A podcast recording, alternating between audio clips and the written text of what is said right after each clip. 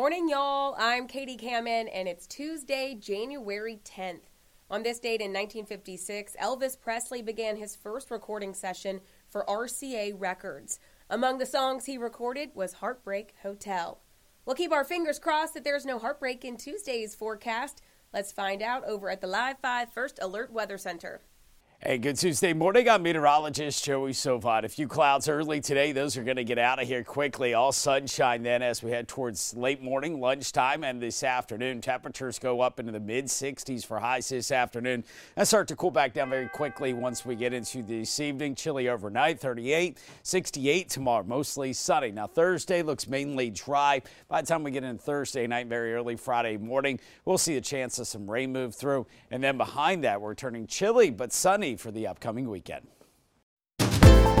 You're listening to Morning Y'all, your local headlines and first alert weather forecast, powered by the Low Country's news leader, Live 5 News.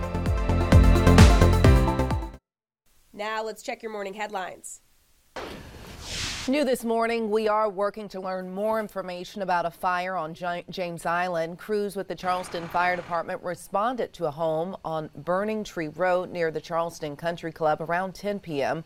Uh, last night. No injuries were reported. We've reached out for more information. Of course, we'll update you as it comes in. Charleston County ranks second in the state when it comes to reported human trafficking cases. That data comes from State Attorney General Alan Wilson, who released South Carolina's 10th annual human trafficking report yesterday. Yeah, the numbers also show that uh, more victims were reported in South Carolina in 2022. Anna Harris, she spoke with two low country organizations that treat victims of human trafficking to learn why increasing education on this topic is so very important. This report shows Charleston County has 14 of the 124 human trafficking reports from across the state. But both organizations say this crime is still underreported and some of these cases could be happening under the radar. Officials say this report does not show how many actual cases there are, but rather where most of these reports are coming from. According to the South Carolina Attorney General's annual report, Charleston County has reported the second highest number of trafficking cases in the state. Organizations like the Formation Project and I Am Voices treat victims of human trafficking and help identify where this issue comes from.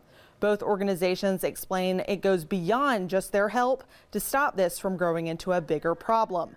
For example, equipping our service providers and our first responders with the resources that they need and involving psychiatrists and therapists. They say Charleston County is not alone and want folks to keep reporting. It's not simply enough to just hear it, to see it and see the report and say, oh, wow, those numbers are big. No, it's, it, it means more to actually do something, attend a meeting, learn, research the organization, and see what we're doing in the community and how you can be of assistance. We asked Charleston County deputies about the report, and they responded with a statement that reads in part, quote, Human trafficking is something our agency takes very seriously, no matter the trends. We believe reporting of possible human trafficking has improved as a result of public education, first responder training, and robust reporting methods. CCSO has worked closely in recent years with the regional task force to employ new training. To report an incident or seek victim services, you can contact local law enforcement or the National Human Trafficking Hotline at 888 373 7888. This hotline is confidential and is open 24 hours, seven days a week. In the newsroom, Anna Harris, Live 5 News. Agents with the South Carolina Law Enforcement Division say two people from the Bowman area have been charged in a human trafficking case. SLED says 32 year old Alana Westbury is charged with trafficking a victim under the age of 18 and three counts of unlawfully placing a child at risk.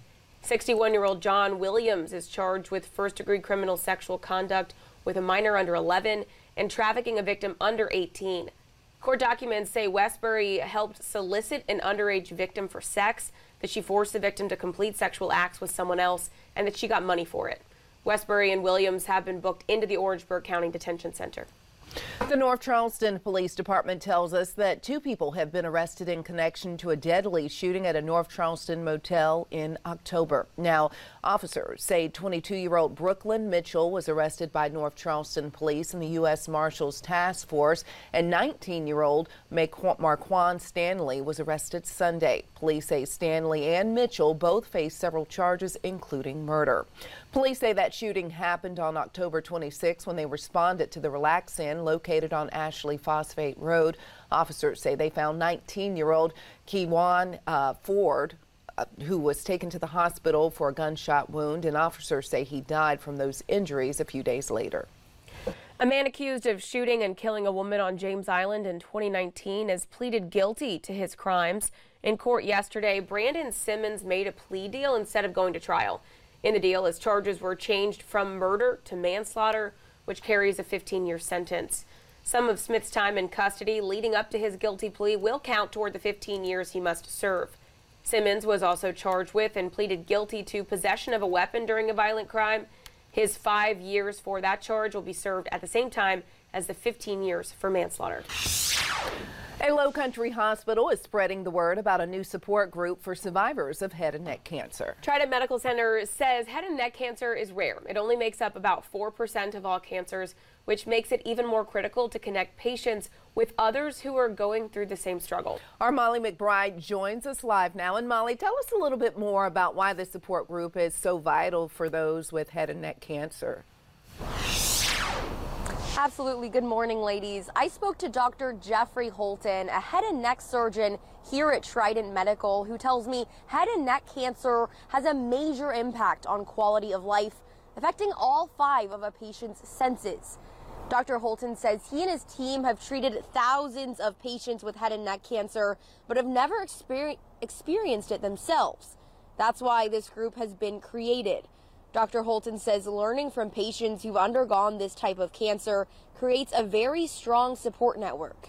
During the support group, survivors can share their experiences and challenges, and people can ask any questions they may have.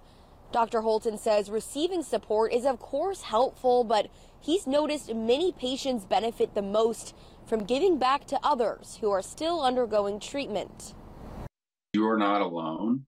Um, these are rare cancers. You probably don't have family members that have had this before. You probably don't have friends that have had this before.